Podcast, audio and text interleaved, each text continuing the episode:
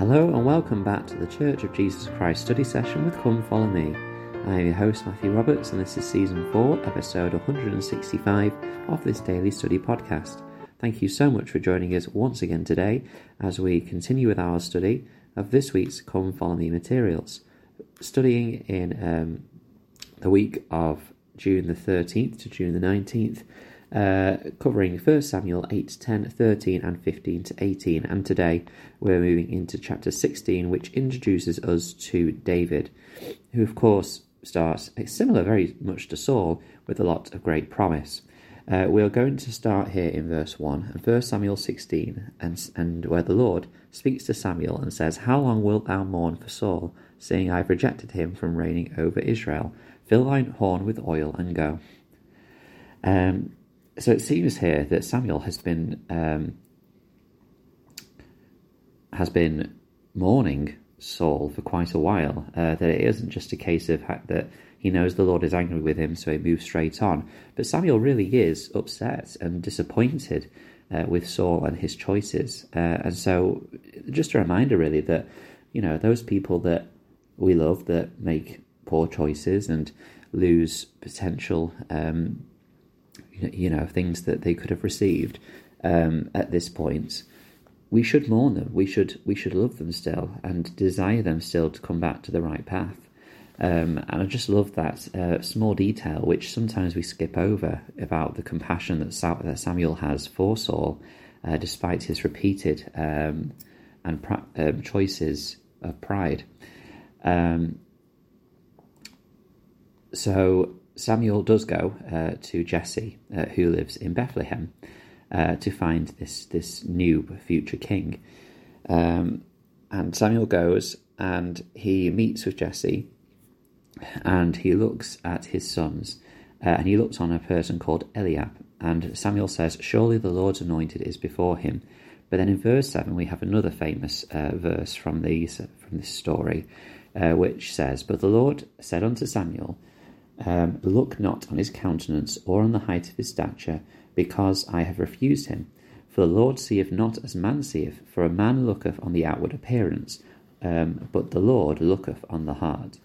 So Saul was obviously someone who visually, but also was chosen by the Lord, but he was visually uh, someone who could be seen as a king. He was tall, he was strong, he was uh, all the things that you would might expect from a, a a king at, at that time, perhaps.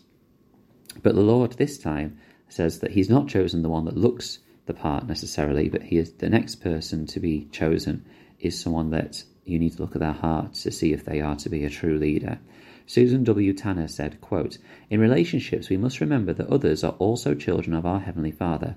At the first of our at the first of our marriage, my husband said quite often, I didn't marry you for your looks. Finally, I teased him a bit by saying, That really doesn't sound too flattering. He explained what I already knew, that this was intended to be the highest compliment he could give me. He said, I love you for who you are intrinsically and eternally. The Lord said, Look not on his countenance or the height of his stature. In families, friendships, dating, and marriage, we should value not just beauty and resumes, but rather character, good values, and each other's inherited divine natures. Now, whilst I'm not suggesting that you should go to your uh, to to your spouse if you ha- indeed have one, or or anyone that you know and say, you know, I, I like you, but not for but not for how you look. Um, of course, we understand the, uh, the, the principle here that the per- a person's characteristics, a person's intentions and desires are probably the most important thing we need to consider as we um, develop our relationships with them. Um, they are the things which define a person. It's not how they look. It's not. It's not even their strengths or potential. It is perhaps the choices that they make, uh, which show their heart. Uh, and I think that that is um, you know, a really wonderful um, reminder for each of us, perhaps, who are concerned about how we are or what we are doing.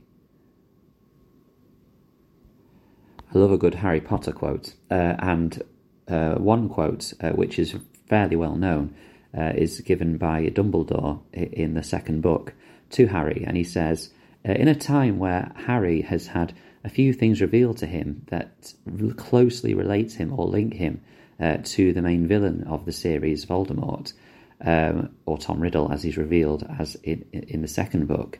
Um, there's a lot of similarities between the two, it turns out. Uh, but then Dumbledore, towards the end of the book, uh, says this to him It is our choices that show that what we truly are far more than our abilities.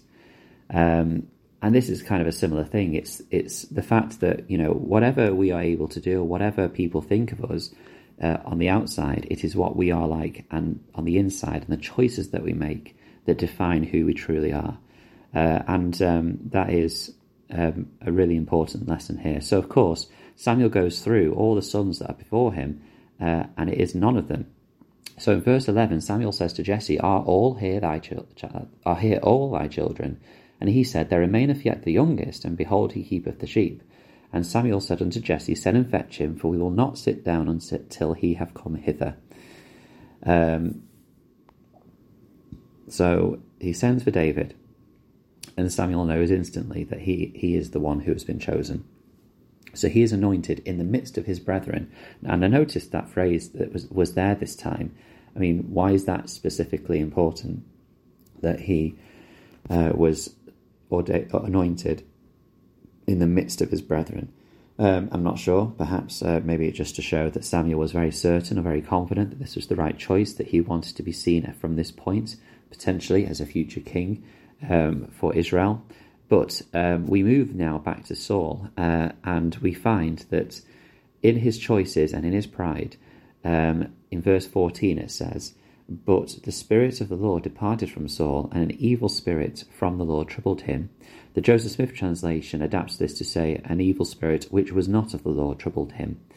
Uh, so we just a clarification here that the Lord does not send us evil spirits, but rather He does remove His presence from us if we are not repentant, if we are make, re, re, willfully rebelling against Him and not trying to repent or return back to Him, uh, and as He removes His presence, other influences may well come and uh, afflict us and drive us further away uh, to make sure that we can't get back even further. Uh, and this is what takes place here. Uh, David is brought into uh, the courts of Saul as a as a lyre player, someone who is able to play music and um, calm Saul's evil spirit. Um, so we'll move into chapter 17. We're, we're, by no means going to complete the story that we find in chapter 17, uh, but we um, will introduce the idea. So the Philistines are still troubling Israel, uh, and two great armies meet together, and they're on two sides of on a mountain on either side of a valley in between. And in this valley, uh, a man or a champion called Goliath um, steps out from the Philistine army. Now it says here in the scriptures in 1 Samuel 17:4 that he was six cubits and a span tall. This was a common practice between uh, ancient um, battalions in ancient warfare to select a champion uh, to represent them in the fight, and whoever won that fight would would basically win the battle. Uh, and so these Philistines send out Goliath, uh, and he goes out of the the groups and basically invites any individual from the armies of Israel to individual single combat. This um, six uh, this six cubits and a span, um, we generally assume to be about nine foot nine inches or so, very very tall. Uh, there is some discussion about what how long a span was at this time when it was recorded, um, but basically the the, the minimal um, height we think that um, Goliath was was about high six foot, low seven foot, up to about nine foot nine. So incredibly tall uh, and very imposing and intimidating. And of course, this is recorded for us just to give us a sense of how intimidating and challenging this trial was, and why the fact that uh, with you know the fact that he had all this armor. Uh, the weight of the coat being about 5,000 shekels of brass, that's about 125 pounds. Um, his the fact that his you know s- spearhead is weighed in at about 600 shekels, about 15 pounds, and a, and someone having to carry a shield because it's so heavy. So this man is well equipped, well built up, uh, and is ready uh, to just annihilate anyone that stands before him with his sheer impressive stature. Um, that, of course, gives us the, the background to what we're about to introduce with David uh, contending with Goliath. So we'll go into that story properly tomorrow uh, with this now set before us. Um, thank you so much for joining us today. Uh, hope you've enjoyed the study. As always, please uh, share what you've studied uh, on the Facebook group, Church of Jesus Christ Study Session with Come Follow Me. And until we meet again.